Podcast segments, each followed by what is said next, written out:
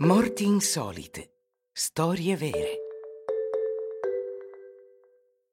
L'inventore maledetto. Non importa quanto siano ben intenzionate le nostre azioni, a volte è difficile controllare il caos che creano. Un paradosso che rimane la carriera di Thomas Midgley Jr.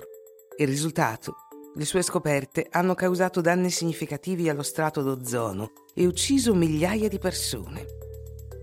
Fortunatamente, la sua ultima scoperta ha fatto una sola vittima, se stesso.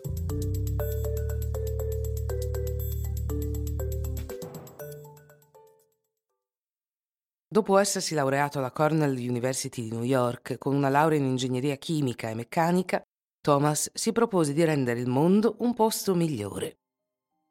Nel 1916 modificò le prestazioni dei motori a combustione interna aggiungendo piombo alla benzina. Quando il carburante fu commercializzato, scoppiò il primo scandalo.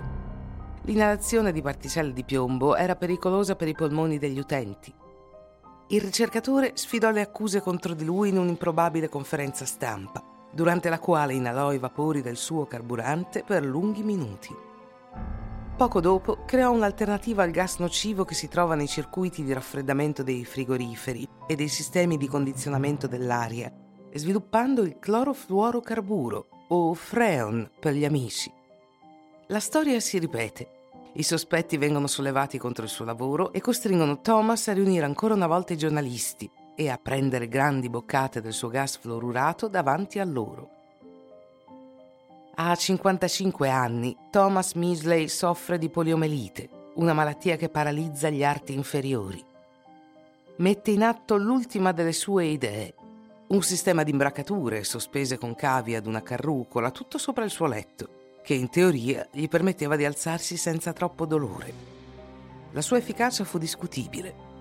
Il 2 novembre 1944, al mattino presto, fu trovato morto nella sua stanza strangolato dai cavi della sua invenzione. Che se la sia cercata o no, non si può negare che la sua fine rimanga tragica.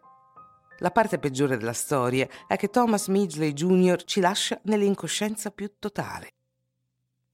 Trent'anni dopo il suo Freon contribuisce a un vero disastro ecologico e lo scienziato è considerato oggi come l'essere umano che ha più danneggiato lo strato d'ozono.